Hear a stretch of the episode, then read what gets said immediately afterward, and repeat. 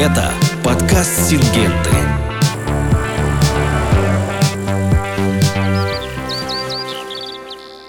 Здравствуйте, меня зовут Иван Безбородов, я менеджер по цифровому маркетингу, и вы слушаете подкаст «Сингенты». Сегодня мы с экспертами «Сингенты» обсудим э, важную и интересную, как показывают многочисленные аграрные чатики, тему резистентности. И, в принципе, давайте сейчас я представлю тех экспертов, которые у нас находятся в студии. Это э, технический эксперт по фунгицидам на зерновых Мария Мустафина, Э, маркетинг-менеджер по фунгицидам Елизавета Тимонина и менеджер по развитию фунгицидов на полевых культурах Михаил Непочатых. Коллеги, добрый день. Привет. Добрый день. Добрый день. Итак, э, резистентность. Вообще, э, если честно, я эту тему увидел э, впервые в наших комментариях, когда мы только заикнулись о том, что собираемся в этом году выводить на рынок новый фунгицид, и, соответственно, сразу всплыла тема резистентности. Вот что у нас такое резистентность и с чем ее едят вообще? Если говорить про само понятие резистентности, то это, конечно же, английское слово. По-нашему резистентность, если проще говорить и более понятно, это устойчивость гриба, патогена по отношению, если говорить про по отношению к фунгицидам, то значит устойчивость к фунгицидам. Она бывает наследуемая и приобретенная. Соответственно, как-то так. Не Миш, знаю, давай мы немножко э, конкретизируем. Мы сегодня говорим про резистентность или устойчивость грибных заболеваний к фунгицидам на зерновых культурах. На Тема нашей культурах. сегодняшней угу. беседы. И давай сразу же э, делаем акцент, что эта устойчивость, как правило, не, допустим, к тому же тебуконазолу и, э, допустим, азоксистрабину, а это устойчивость к определенным классам, правильно? Да, химическим классам, к которым и относятся, да, многие действующие вещества. Ну, ты нам очень часто говоришь про эту резистентность, учишь нас, учишь. Давай мы немножко популярным языком нашим слушателям поясним, какая бывает устойчивость. Устойчивость бывает полная и частичная. Как одним классом химическим, к примеру, стробилурином, она бывает полная, там вовлекается одна мутация в единственном гене, и, соответственно, когда гриб мутирует, он становится полностью устойчивым к стробилуринам. И там уже не важно, какую дозировку вы льете, гриб будет устойчив, соответственно, эти дозировки не будут работать. А частичная устойчивость, либо мы еще называем по-другому сдвиг чувствительности, в этом отношении гриб постепенно просто адаптируется к более высоким дозировкам.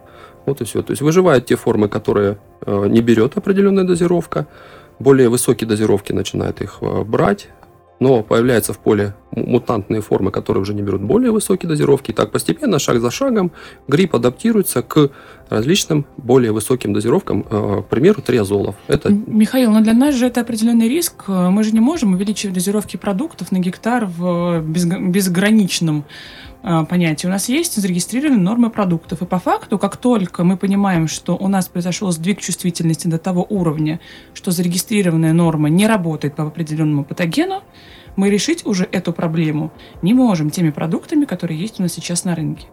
По определенным токсикологическим показаниям, соответственно. Да, то есть, соответственно, если уже максимальные дозировки зарегистрированы каких-нибудь, допустим, триазолов не работает уже, то тут уже можно говорить о условной полной устойчивости гриба к данному классу. Да, понятно, веществ. что, конечно, если мы будем лить, э, если произошел сдвиг чувствительности, и мы будем лить в три раза больше данного действующего вещества и, или действующих веществ из данного класса, то эта норма сработает, но просто потом пшеница, которая будет обработана этой нормой, она будет непригодна для потребления ни в пищу, ни куда-либо еще. Ну, поэтому такие нормы и невозможны, в принципе. Да, да, все верно. То есть, подводя итоги, у нас есть э, частичная резистентность или сдвиг чувствительности у таких классов, как триазолы, амины, карбоксамиды. Коллеги, давайте немножко, наверное, приоткроем такую завесу нашим клиентам. Давайте вообще скажем о том, что э, мы хотим поговорить о резистентности в России, потому что в Европе со словом резистентность и устойчивость давно уже все работают, и эта тема активно муссируется. И в самом начале как раз-таки а, мы говорили, что мы, наверное, да, были не готовы к тому, что резистентность придет к нам так быстро. Но она уже пришла? То есть уже стоит волноваться? Что в России? В России уже начи... мы, мы, мы проводим мониторинг на последние, наверное, 5-6 лет уже, и, соответственно, мы видим, что даже на зерновых культурах уже некоторые патогены, допустим, септория на пшенице, сетчатая пятнистость на ячмене, они уже адаптируются. Есть уже устойчивые формы на пшенице, к примеру, к стробилуринам в центральном черноземном регионе. Это Орел, это Липецкая область, это Курская область, это э, Белгородская область та же самая мы обнаруживаем. Брянск, Михаил, ну я правильно понимаю, что мы сейчас называем эти области, только эти области не потому, что во всех остальных областях нет сдвига чувствительности, нет устойчивости, а потому что просто у нас нет э, такого большого ресурса, чтобы исследовать каждое поле и каждую область в нашей стране. Абсолютно верно. Страна огромная, области э, аналогично. Некоторые области больше, чем какое-нибудь государство в Европе. Соответственно, мы не можем охватить все поля в нашей стране. Мы берем только частично с каких-то полей, где это возможно, э, где есть какие-то кейсы, где есть какие-то жалобы, опять же, да, от клиентов, что что-то не сработало и так далее. Но мы не можем охватить всю страну. Это означает, что э, мы проводим мониторинг только в, в очень узком круге каких-то вот полей и так далее. А очень узкая огромная. география. Очень узкая география, соответственно, да. И тут уже нет э, гарантии того, что э, вот если мы не назвали какую-то, к примеру, область либо регион, то там э, нет mm-hmm. проблемы. И то же самое, это нет гарантии того, что если я, допустим, назвал Орловскую область, то вся Орловская область в этом отношении, к примеру, или Брянская область да, в этом отношении есть полностью там все поля устойчивы. Нет, это в каком-то конкретном поле, в каком-то конкретном хозяйстве мы обнаружили данную проблему, и это означает, что грибы Хорошо, в России но также... если мы ее уже обнаружили, то что будет происходить дальше? Проблема же не будет локализована на одном этом поле, если мы, если мы обнаружили сдвиг чувствительности определенного патогена к классу ДВ ну, либо сдвиг чувствительности, либо полная устойчивость в зависимости от класса. И, соответственно, естественно, гриб размножается, он дает споры, он, э, споры разлетаются и так далее. То есть, если мы, опять же, продолжаем вести так называемый селекционный процесс, то есть, если мы, опять же, неправильно применяем фунгицидные действующие вещества, фунгициды, неправильная агротехника, то, конечно же, гриб будет эволюционировать, э, давать потомство, и вот эти мутантные формы только будут э, все больше и больше популя... в наших популяциях, в популяции полей встречаться. То есть они будут все чаще и чаще встречаться. Мария, а может вы нам скажете пару слов о том, что такое неправильно применять фунгициды на полевых культурах? Исходя из своего опыта богатого.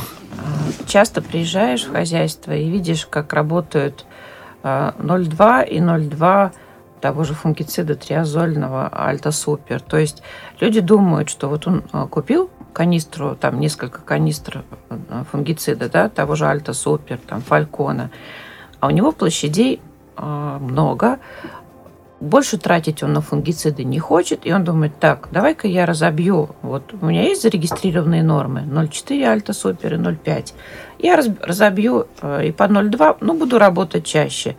Того же Фалькона очень много случаев, когда э, по 0,3, а зарегистрированная норма у Фалькона 0,6. И вот так вот люди работают. В некоторых хозяйствах в центрально-черноземной зоне есть такие примеры, когда берут один и тот же продукт, а, допустим, стробилурин и триазол, и работают от а, зарегистрированной нормы литр, они работают 0,5 и работают каждые 10 дней уже несколько лет одним и тем же продуктом. Я в этом году была в гостях у хозяйства, где они работают нормой 0,2 э, продукта, который зарегистрирован литр. И кладут фунгицид каждые 7 дней на посевы mm-hmm. и убеждены, что это гораздо эффективнее. Но если мы так работаем продуктом, что мы делаем? Мы как раз-таки способствуем тому, что у нас сдвигается, у нас образуется сдвиг чувствительности к данному классу, и плюс может выработаться, соответственно, полная резистентность. Ну а в чем, как говорится, почему так делают? Э, то есть это просто желание сэкономить? Это желание сэкономить, это желание выстроить свою собственную технологию защиты. Плюс э, люди не всегда умеют поставить диагноз, что у него там действительно желтенькое появилось на пшенице. Может быть, там она просто желтеет от стресса они не умеют правильно диагностировать э, то или иное заболевание. Еще частой причиной того, что фунгициды перестают нормально, эффективно работать, даже бывает не то, что снижают норму ниже зарегистрированной, а просто работают э, фунгицидами не, ну, не, не, не совсем правильно. Допустим, для триазолов а, нас с вами всех учили и в университетах, и в институтах, существуют четкие критерии применения триазольных продуктов. Там триазолов, аминов.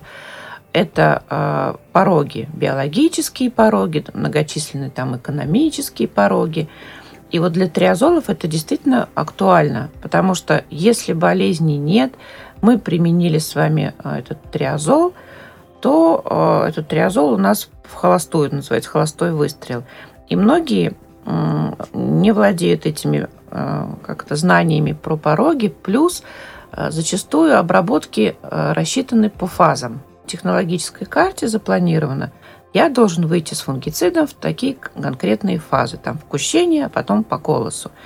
И э, некогда мониторить ситуацию, некогда следить за фитосанитарной ситуацией. И когда он заходит Э, допустим, по колосу э, с тем же самым триазолом, э, либо с другим, но именно класс триазолы, у него к этому моменту, особенно в зонах интенсивных, где погода позволяет, вот центральный черноземный, этот вот федеральный округ, там юг, Кубань, болезни поднялись достаточно высоко, начинается проведение обработки. Обработка даже максимальной нормой – они тушат пожар.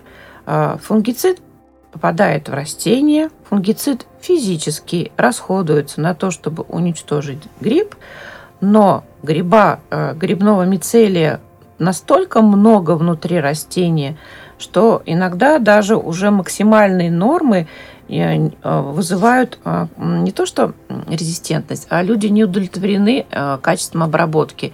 Зачастую это может произойти, потому что некачественно провели нанесение фунгицида. Угу. Неправильно выбрали форсунки, сэкономили на количестве рабочего раствора. То есть применение фунгицидов – это достаточно серьезный процесс, который, как любой инструмент, нужно правильно настроить. Если это, этот процесс будет настроен неправильно, Допустим, очень многие сидят на инжекторных форсунках, считая, что это замечательное, а, хорошее качество нанесения.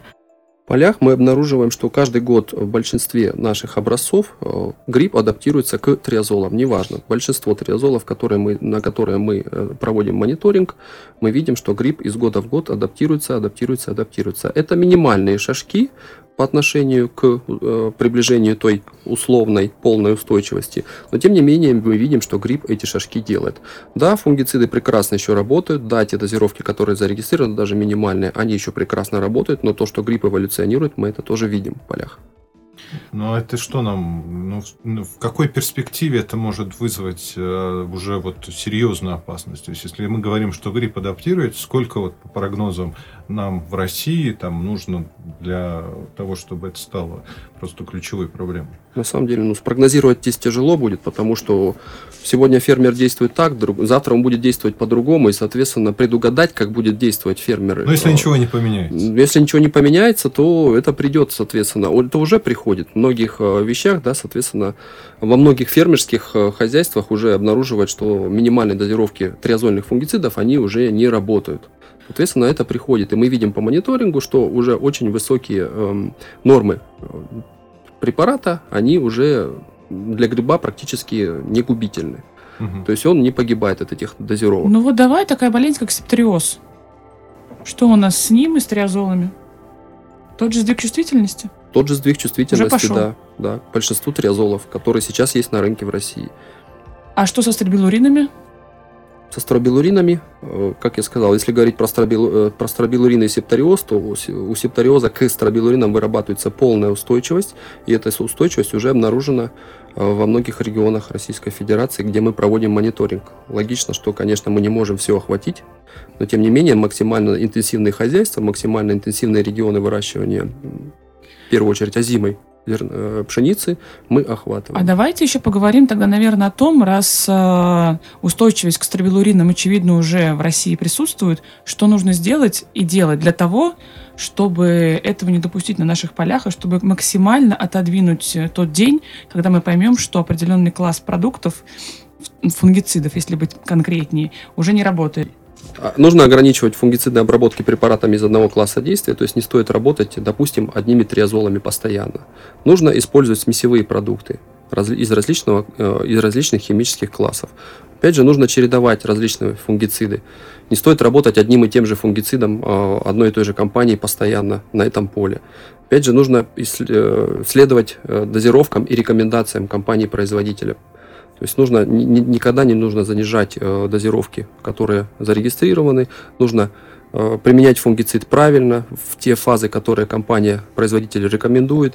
В большей степени, э, в принципе, фраг рекомендует применять фунгициды превентивно, то есть не надо обрабатывать, э, когда мы уже видим симптомы. Этих, по крайней мере, нужно таких обработок, эти обработки избегать, потому что в этом случае, когда грипп уже сидит внутри растений, скажем, да, то есть когда мы уже видим симптомы, его убить сложнее, и он сильнее адаптируется как раз-таки уже к фунгициду в этом отношении заболеваний. Ну и нужно применять, опять же, интегрированные системы борьбы с заболеваниями. То есть не стоит э, полагаться только на химию. Тут нужно и удобрение, э, и использовать различные э, сорта, ротация культур, пожнивные остатки заделать и тому подобное. То есть не стоит только химическими способами бороться с резистентностью либо устойчивостью. Вот если говорить про, соответственно, смену получается, разных классов, а это вообще, ну, условно, в реалиях текущего дня, ну, возможно?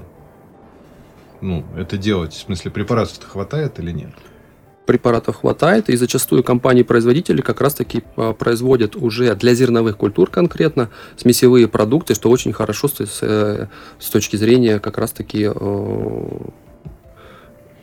резистентности, то есть борьбы с резистентностью, с устойчивостью. Михаил, на рынке бытует как раз-таки, наверное, обратное мнение, что если а, мы выводим продукт, который содержит в себе несколько действующих веществ из разных классов, это наоборот воспитывает э, и развивает устойчивость как раз-таки к грибу за счет того, что мы сразу да. кладем э, все классы действующих веществ в один продукт.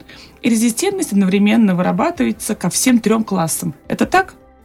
На самом деле это немножко заблуждение, потому что а, устойчивость к определенному классу, она обусловлена определенной мутацией в поле.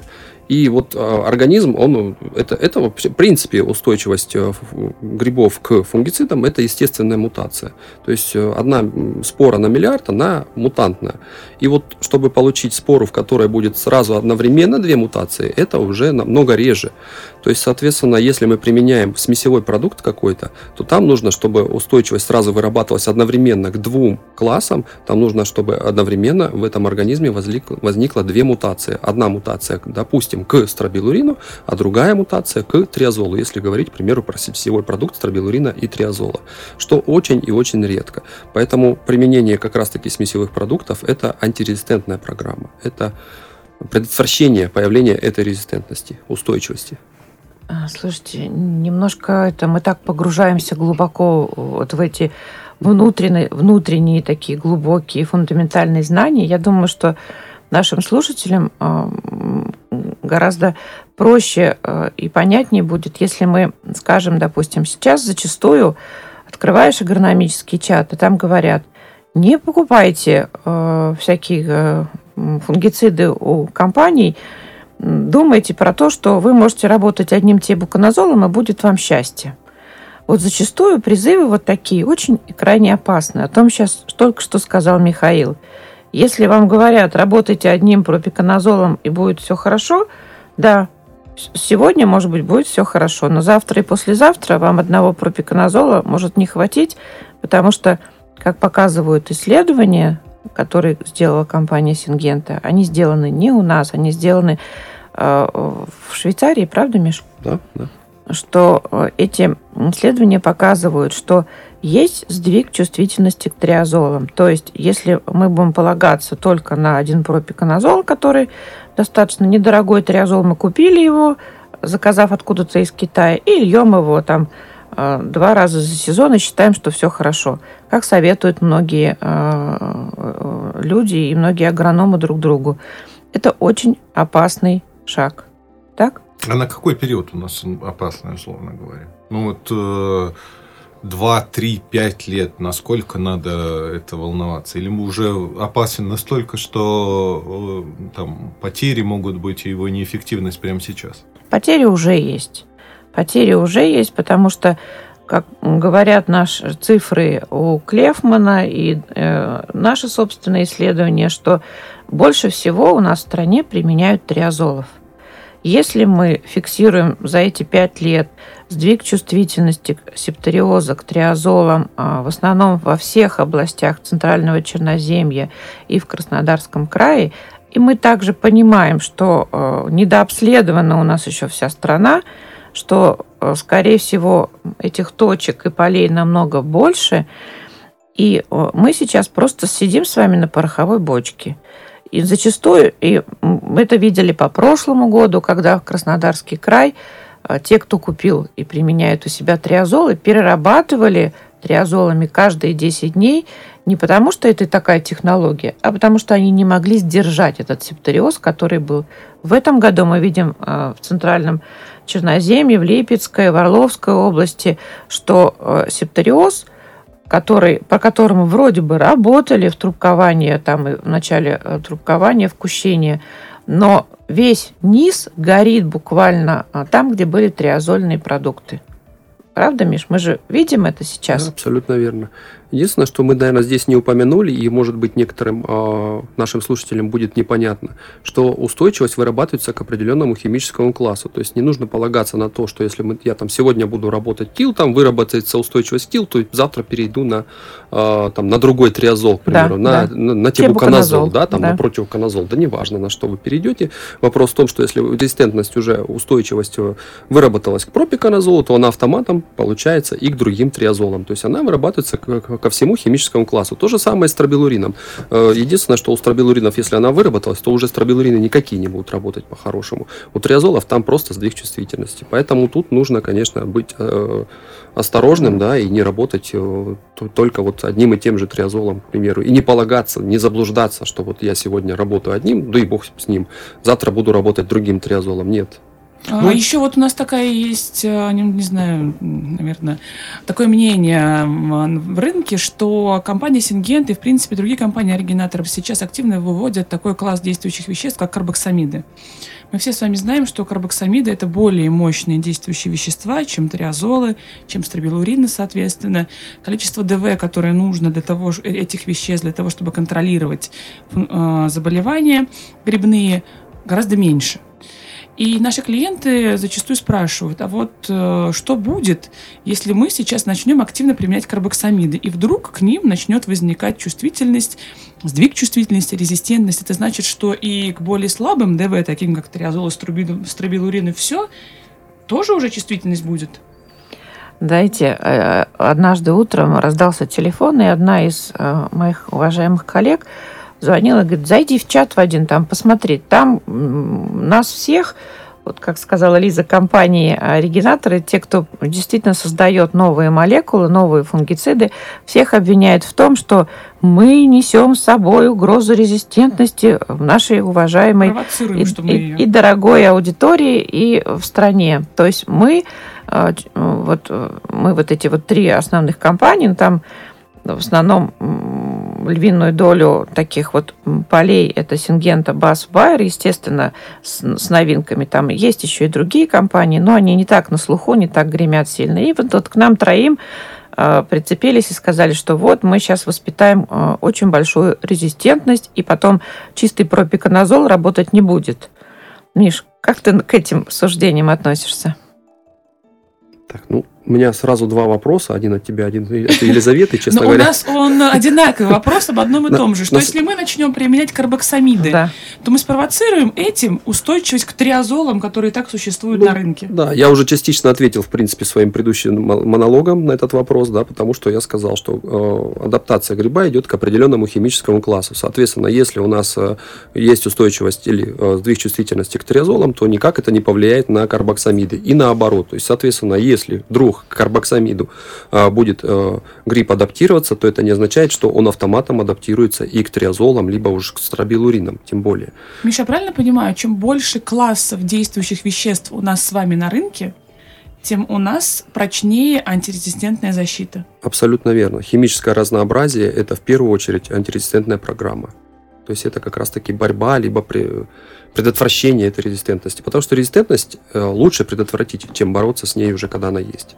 Это однозначно. Смотрите, какие риски. А, вот мы с вами, как эксперты, как специалисты, которые бывают на полях, и действительно мониторим эту фитосанитарную ситуацию и эффективность фунгицидов не только в своих опытах, но и в, в полях э, наших э, больших и маленьких агропроизводств, предприятий. Какие риски мы видим? Что если мы понимаем, что уже есть сдвиг чувствительности к триазолам, то меняя одну компанию на другую, если мы покупаем, опять продолжаем сидеть на триазолах и аминах, вот мы, допустим, покупали э, этот, э, Солигор там или Input, а потом решили перейти на Тилтурбо. Поможет нам это снять сдвиг чувствительности, Михаил, или нет? Во-первых, мы сейчас говорим про смесевые продукты, соответственно, и там в одном один компонент это триазол, второй это амин. Они работают против разных э, ферментов в грибе, соответственно, они уже э, являются э, смесевыми продуктами, являются а, как антирезистентная программа в определенном роде. Но здесь как раз-таки они одинаковые, то есть и тот триазол плюс амин, и тот триазол плюс амин. Соответственно, при определенных условиях может выработаться устойчивость к этим продуктам, если неправильно их использовать, минимальной дозировки дозировки, как мы уже говорили, там постоянно угу. не чередуя их ни с чем и так далее, то есть применять их куративно и так далее. То есть в этом отношении, но это не будет э, смена э, одного подобного препарата на другой, это не будет антирезистентной программы, потому угу. что мы меняем э, тот же триазол плюс амин на тот же триазол плюс амин, только от другого производителя. Мария, наверное, хотела все-таки подчеркнуть, что если мы берем э, продукт из одного класса от компании Сингента, а потом берем продукт из того же класса от компании Bayer, BASF и наоборот, это не является антирезистентной защитой. Это не является абсолютно верно. Да. Ну, а если мы, условно говоря, а, берем вот э, разные э, классы э, и вот имеем, допустим, там одну обработку в год, то нам каждый год надо менять эти классы или нет? Вот такой вопрос. При однократной обработке, конечно же, лучше применять смесевые продукты, но в большинстве случаев у нас и есть э, такая ситуация, что компании-производители сейчас выпускают смесевые продукты из различных химических классов. Да, есть смесевые продукты э, нескольких триазолов, это уже не совсем хорошо. Но, допустим, нету э, однокомпонентных стробилурин содержащих продуктов на зерновых культурах. Миша, а, вообще разрешено применять соло стробилурины и карбоксамиды? Нет, фраг не рекомендует ни карбоксамиды, ни соло а, стробилурины, поэтому на рынке мы их не увидим с вами. Но триазолы разрешается, соответственно, э, на рынке они есть. Э, и гриб постепенно, конечно же, адаптируется, но моя рекомендация, если действительно работаешь только однократно на зерновых культурах, то использовать какой-нибудь смесевой продукт, не надо там, ну, работать я чистыми вот э, триазолами. хочу немножко добавить к словам Михаила, что мы, или напомнить аудитории, что мы говорим о полевых культурах. Соло, действующие вещества в продуктах есть, и они используются просто на... На других культурах, других конечно. Культурах, мы сейчас говорим о зерновых, да. да. Михаил, смотри, тогда получается, у нас есть сдвиг чувствительности септориоза к триазолам. Камином он есть? Э, на данный момент в Российской Федерации не обнаружено. Нами пока не обнаружено. Нами не обнаружено. Ну, а, а в других странах, коллеги, мы вот э, все да. про Россию, про да. Россию, но мы все-таки глобальная компания, у нас же есть огромный международный опыт. Как там все обстоит? Вот мы вскользь говорили про Европу, как в Европе и в мире? В большинстве случаев так и есть. Э, в Западной Европе устойчивых популя... в популяции форм к различным э, химическим классам намного больше, чем в Восточной Европе. То есть э, постепенное снижение с запада на восток идет встречаемости в популяциях, в полях вот как раз-таки этих мутантных форм.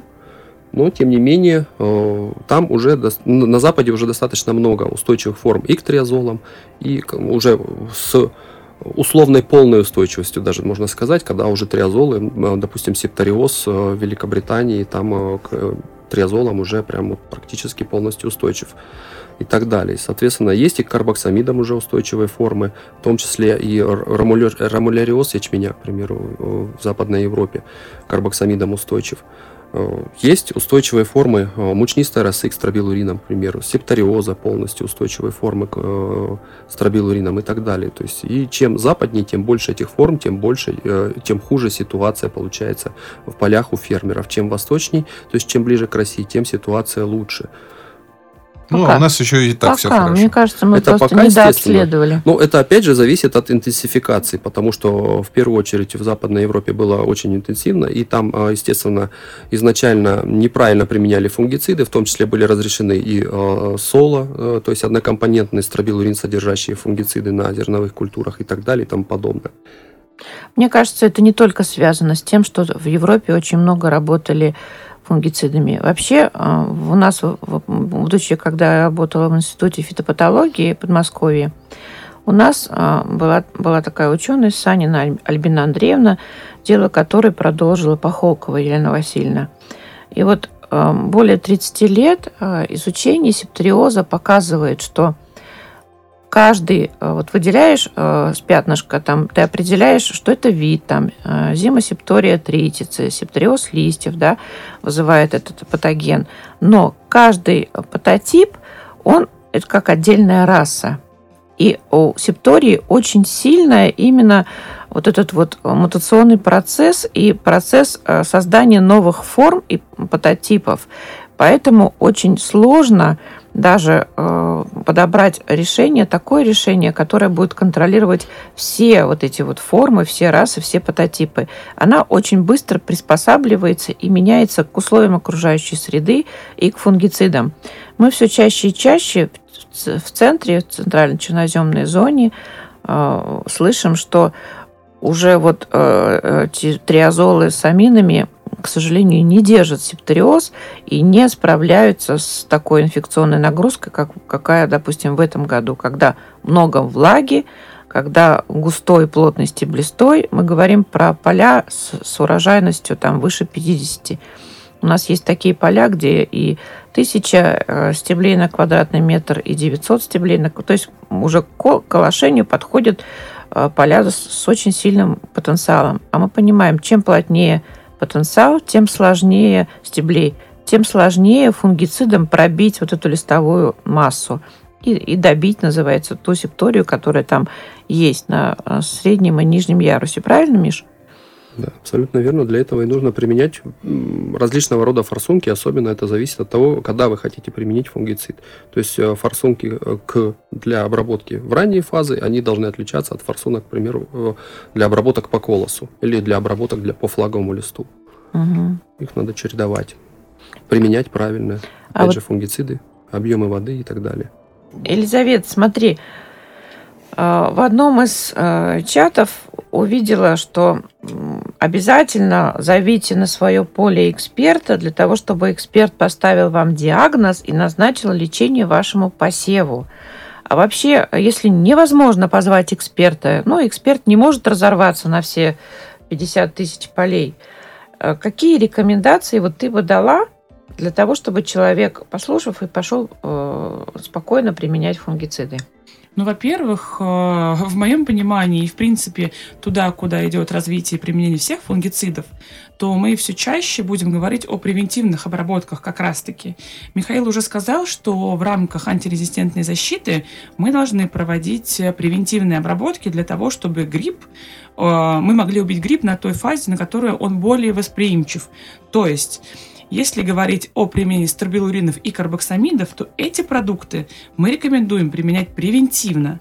И, в принципе, для антирезистентной защиты следует выбирать превентивные обработки. Но мы, конечно, прекрасно понимаем, что если вы пришли в поле, и у вас уже есть какие-то симптомы, то в этом случае стоит взять триазол и отработать триазолом. Какие симптомы? Можно чуть-чуть, чуть-чуть поконкретней? Все хорошо говоришь, чуть-чуть конкретней. Ну, что ты имеешь в виду, симптомы? какие симптомы? Ну, Насколько я сильно увидела одно, да, одно пятнышко а, на, на растении. Мне надо бежать работать триазолом? Ну нет, само, само собой.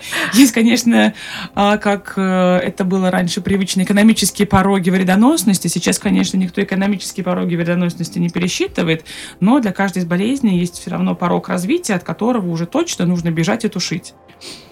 Я думаю, что ты сама можешь привести пример, например, с, перин- с перинофорозом.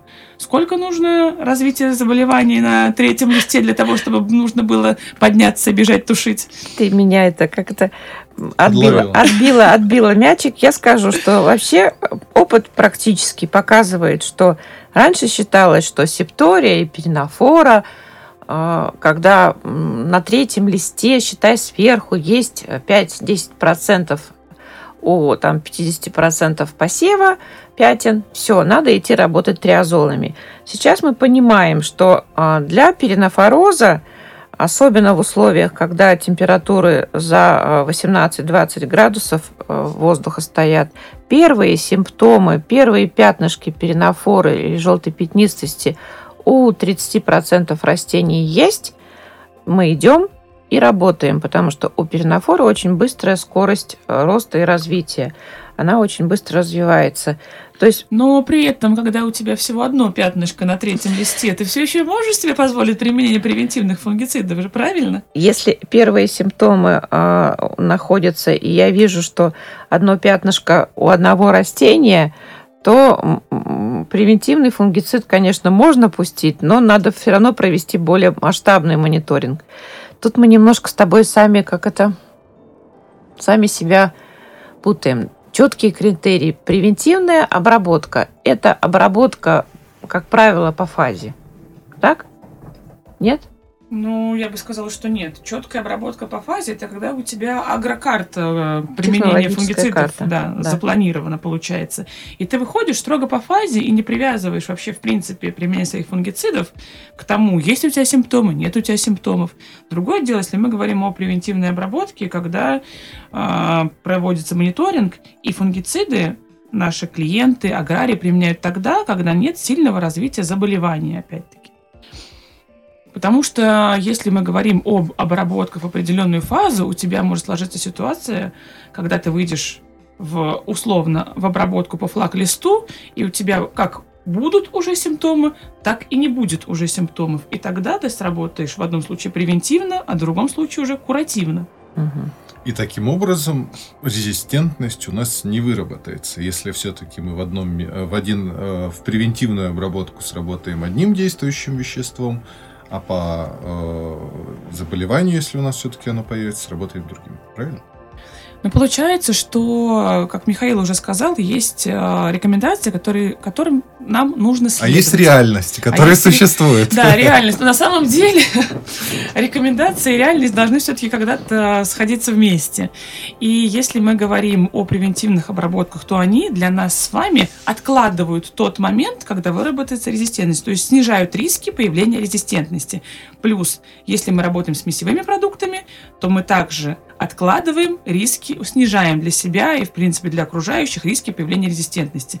Потому что не нужно думать, что если а, мы одни вот такие вот умные работаем чистым пропиконазолом пять раз за сезон, мы, мы не для себя выработаем резистентность, мы для страны выработаем резистентность, потому что потом, как мне кажется, мы тоже это уже обсуждали, эти споры и, в принципе, патоген пойдет распространяться благополучно на другие поля.